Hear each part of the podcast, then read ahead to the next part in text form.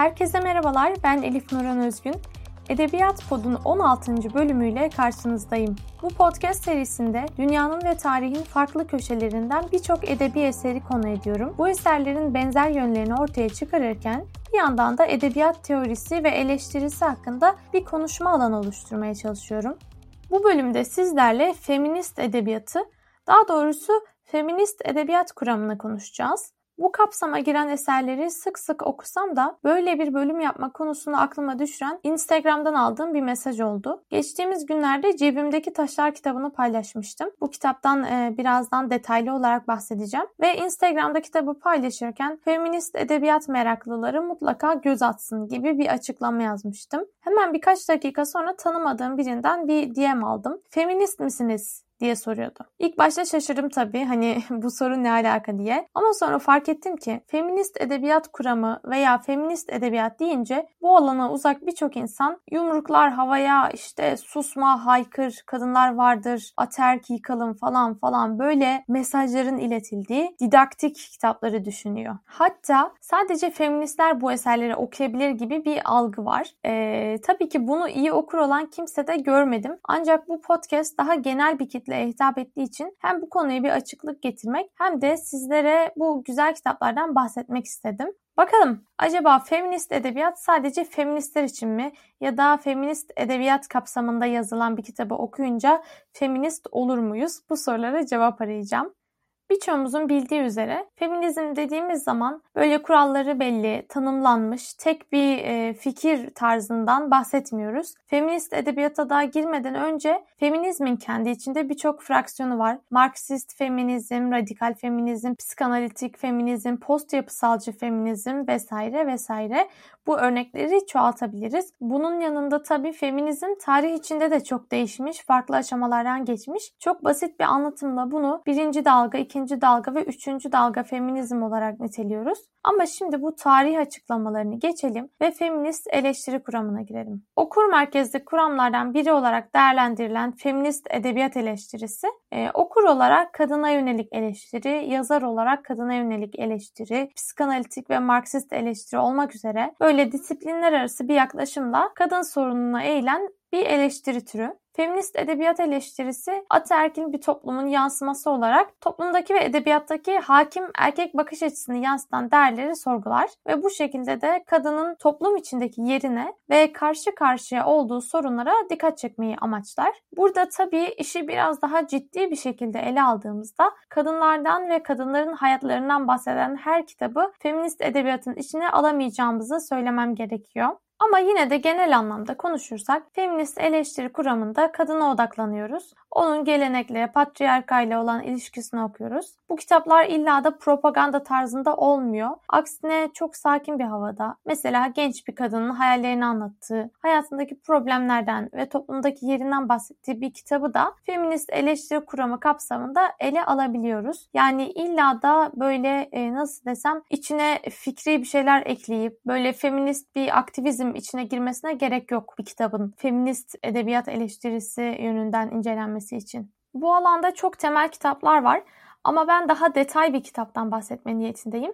Geçen günlerde Cebimdeki Taşlar isimli bir kitap okudum. Kevser Ademi tarafından yazılmış. Bu yazar Cezayirli bir kadın. Kitapta anlattığı karakter de aynı şekilde Cezayirli bir kadın. Paris'e göçmüş. Bu kadının ağzından dinliyoruz tüm olayları. Yani bir nevi karakterin iç sesini duyuyoruz. Cezayir'deki ailesi ve neredeyse herkes evlenmek konusunda çok hassas bu kitapta. Yani işte kocan olsun çamurdan olsun tarzı bir düşünme stili hakim. Hal böyle olunca tabii ki toplumun kadından beklentileri de bu yönde şekillenmiş. Kadınlardan hanım hanımcık, kibar, tatlı, zarif ama bir yandan da böyle becerikli. Kısaca evlenmeye elverişli mi diyelim? yani evlenmeye uygun ve makbul olmaları bekleniyor. Bu genç kadın ise bahsettiklerimizin hiçbirine uygun değil. Biraz kafasına buyruk, biraz bakımsız, belki biraz da üşengeç biri. Ama yine de bu kadını toplumun gözünde böyle stereotip haline gelmiş bir feminist algısı vardır ya. Hani o algıyla e, tanımlayamayız. Neyi kastediyorum? E, biliyorsunuz insanlar genelde feminist bir e, kadın dediğimiz zaman şunu düşünüyorlar. Tabii bu da doğru değil bu arada. E, ama insanlar böyle düşünüyorlar. Evlenmek istemeyen, işte bunu hiç kafasına takmayan, işinde gücünde olan, hatta bilinçli bir şekilde bakımsız olan e, bir kadın. Böyle bir imge yok bu kitapta.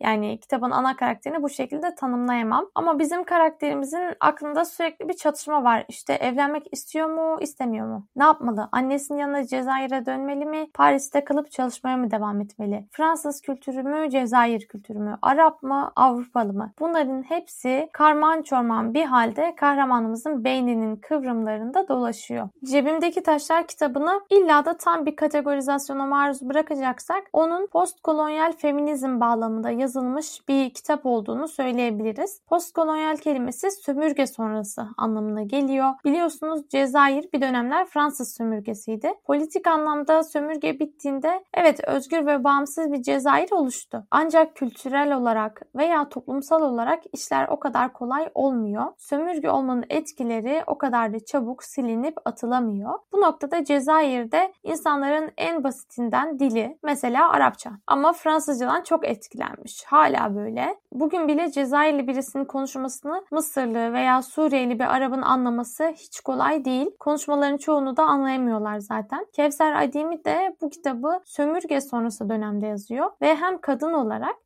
hem de bir Cezayirli olarak onun kimlik karmaşasını bu kitapta okuyoruz. Bir örnekten daha bahsedeyim çok kısaca. E, Margaret Atwood'un ki kendisi Kanadalı bir yazar, Damızlık Kızın Öyküsü isimli distopik romanı. Bu kitapta ABD'de bir devrim oluyor ve bu devrimi yapan kişiler orada hüküm sürmeye başlıyorlar. Bu hüküm süren yeni grup tamamen erkeklerden oluşuyor. Toplumu da buna göre dizayn ediyorlar. Hikayemizi ise bize Offred isminde bir kadın kahraman anlatıyor. O dönemde sadece bir grup kadının e, çocuğu oluyor. Yani bir grup kadın üreme açısından çocuk yapmaya müsait ve bu kadınlar hükümet tarafından toplanıp yöneticiler için çocuk yapmaya zorlanıyorlar. Yani damızlık kız kitabın adındaki e, kelime buradan geliyor. Tamlama buradan geliyor. Offred de bu kadınlardan biri. Roman tamamen böyle bir dönemi anlatan distopya diyebileceğimiz bir ortamda geçiyor. Hani karanlık bir e, gelecek tasviri. Bu kitap da yine çok önemli ve çok da okunan bir kitap. Aynı şekilde buna da göz atabilirsiniz. Ben şimdi iki kitaptan bahsetmiş oldum. Cebimdeki Taşlar, Cezayir ve Damızlık Kızın Öyküsü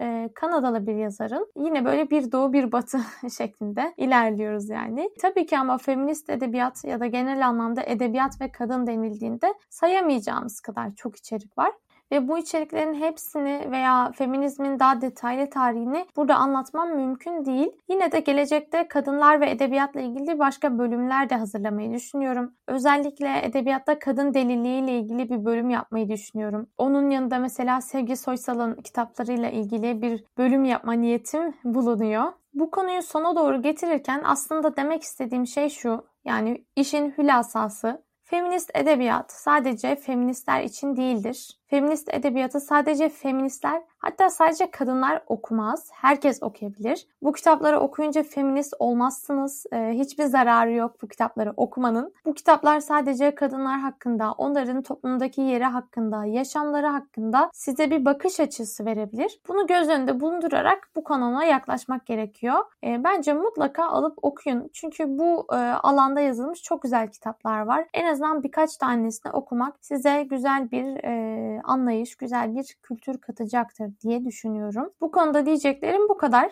Bir düzeltme yapmak istiyorum kaydı bitirmeden önceki bölümlere dair. Dördüncü bölümde Tanturalı kadından bahsederken introspektif bir anlatı demiştim. Ancak bu kelime yerine retrospektif bir anlatı demem daha doğruymuş. Çünkü introspektif içine bakış, içe bakış anlamına geliyor. Daha genel yani. Ama retrospektif daha spesifik olarak sadece geçmişe bakışı ifade ediyor. Bu düzeltiyi de yapmış yapmış olayım. Ben yeni öğrendim. Sizlere de aktarmak istedim. Bu bölümü dinlediğiniz için çok teşekkür ederim. Tüm eleştirilerinizi, önerilerinizi, her şeyinizi et Elif Nozkunu şeklinde bulabileceğiniz kişisel hesaplarımdan bana iletebilirsiniz. Haftaya salı yine buluşalım. O zamana kadar sağlık, afiyet ve bol bol kitaplarla kalın.